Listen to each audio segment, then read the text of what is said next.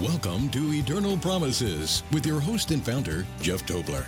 Because all of the promises of God in Christ are yes, and in Him, amen. And this is the promise He has promised us, even eternal life.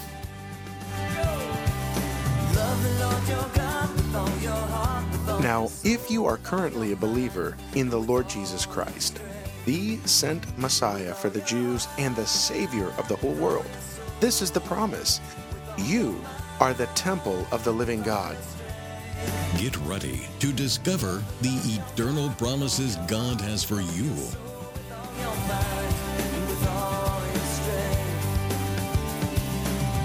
To participate in the show, we invite you to submit your question or comment online at eternalpromises.org forward slash radio.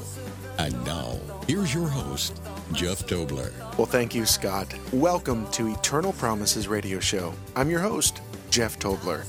I want to personally thank you for joining the broadcast today, and I want to remind you of the eternal promise of eternal life. It's for everyone who believes and lives for the Lord Jesus Christ, because this is the promise God has promised us, even eternal life.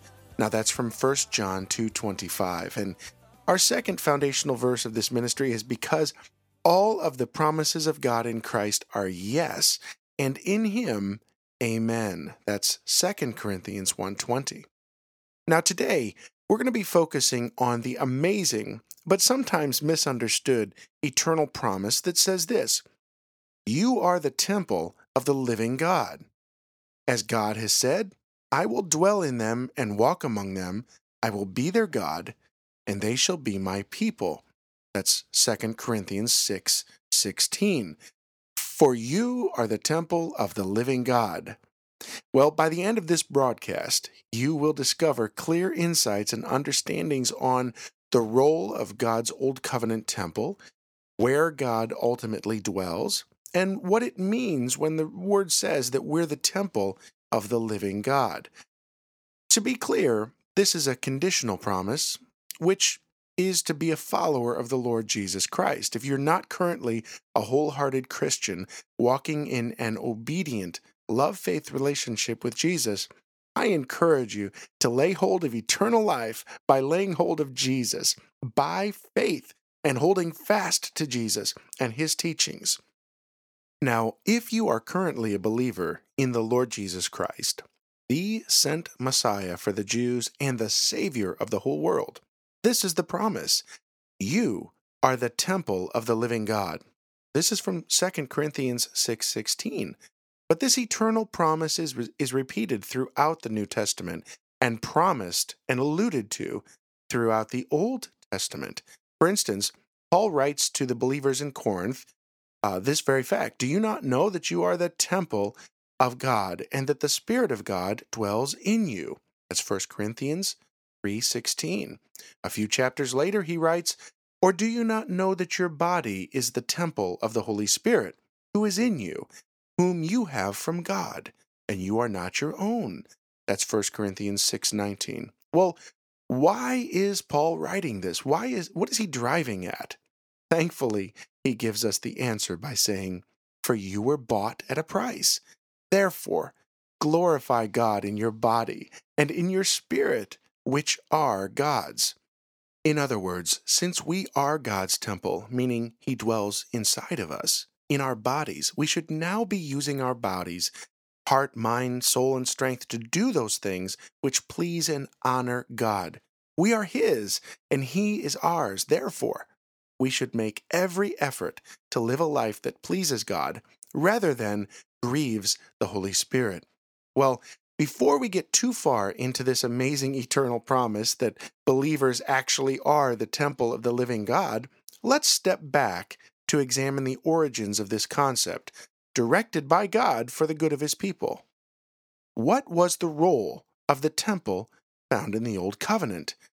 Well, anyone familiar with the Old Testament or the Jews has some understanding of Solomon's temple, or later Herod's temple. Now, to be accurate, this notion of God's temple goes back even further to the instructions given Moses to build a tabernacle in the wilderness, this tabernacle was portable, it was made of poles and animal skins along with other materials, whereas the temple we read about later was actually primarily made of stone and covered in gold and other precious commodities.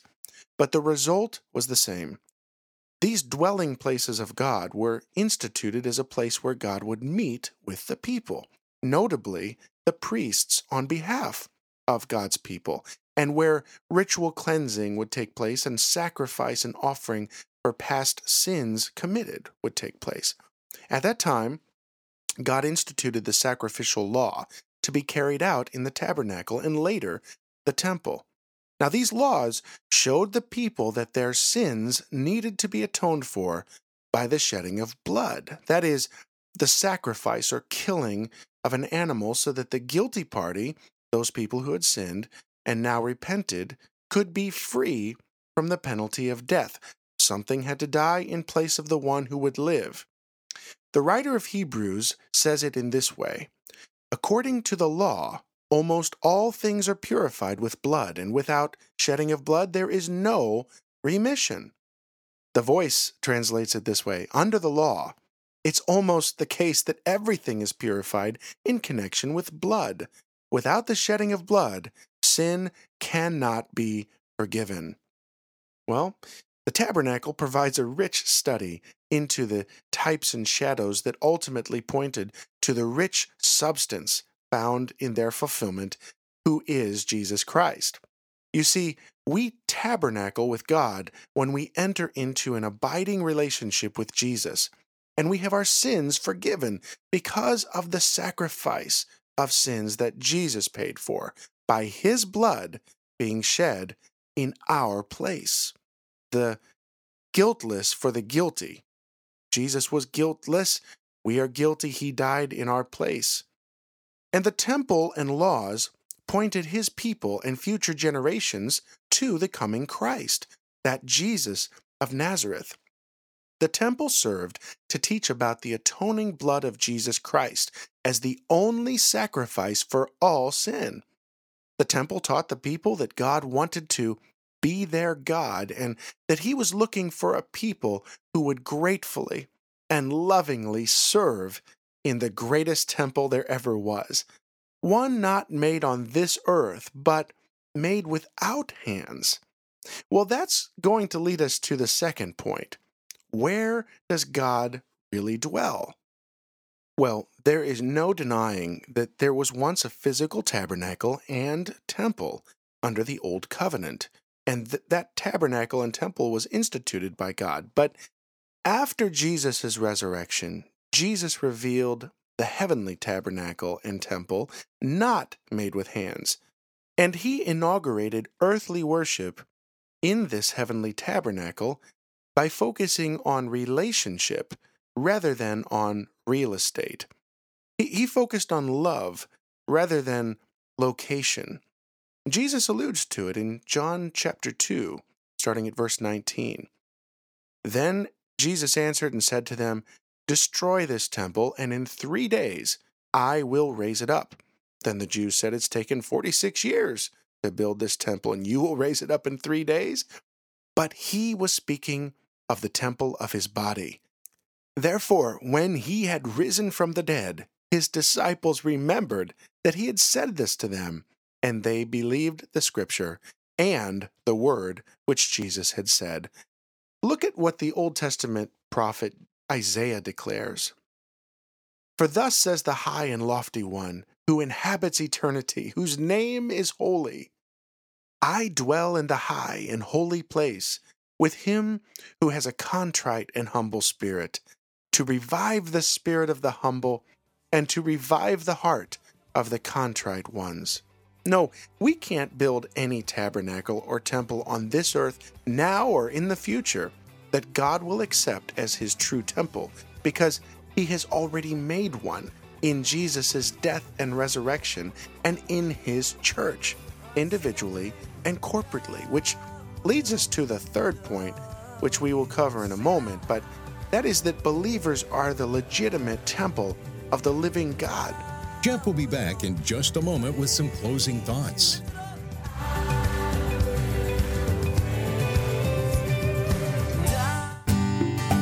Do you have trouble sharing the gospel?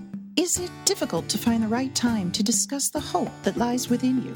We understand. And to help you share the gospel, we've produced stunning, smart, and thought provoking gospel tracts, such as the Taste and See Bread of Life tract that teases a free lifetime supply, perfect for coffee shops, bakeries, and cafes.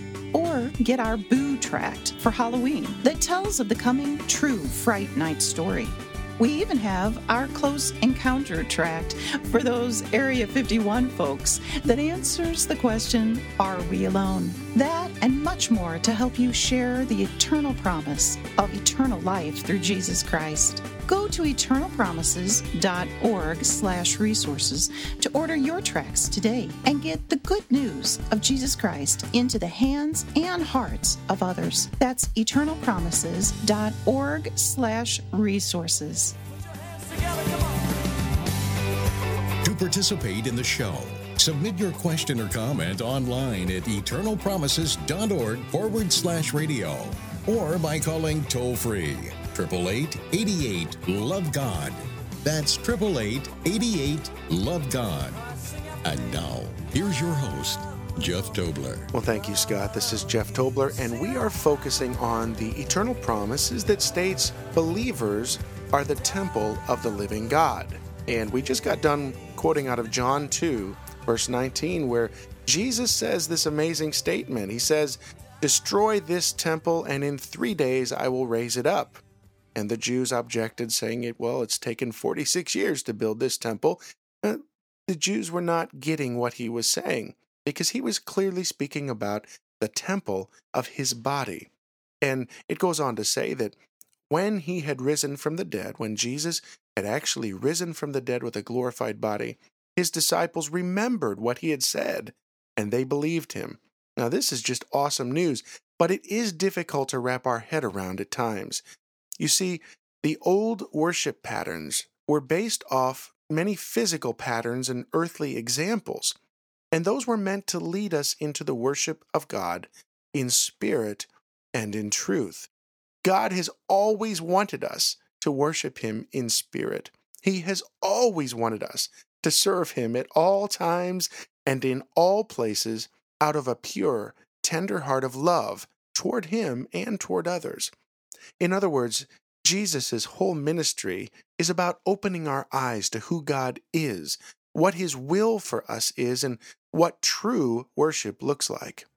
The Most High does not dwell in temples made with hands, but rather in people who confess their sinfulness, their brokenness, and accept the forgiveness that God is offering and accept a new life in Christ. Those who start loving and obeying Jesus. You've been listening to Eternal Promises with your host and founder, Jeff Tobler. On behalf of all of us at Eternal Promises, thank you for listening.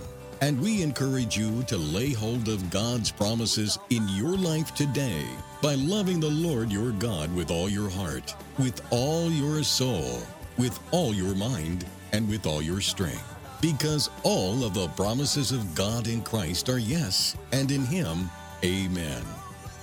This is a listener supported broadcast, and your prayers and financial support are appreciated. You can support this ministry online at eternalpromises.org forward slash give or by calling 888 88 Love God. That's 888 88 Love God.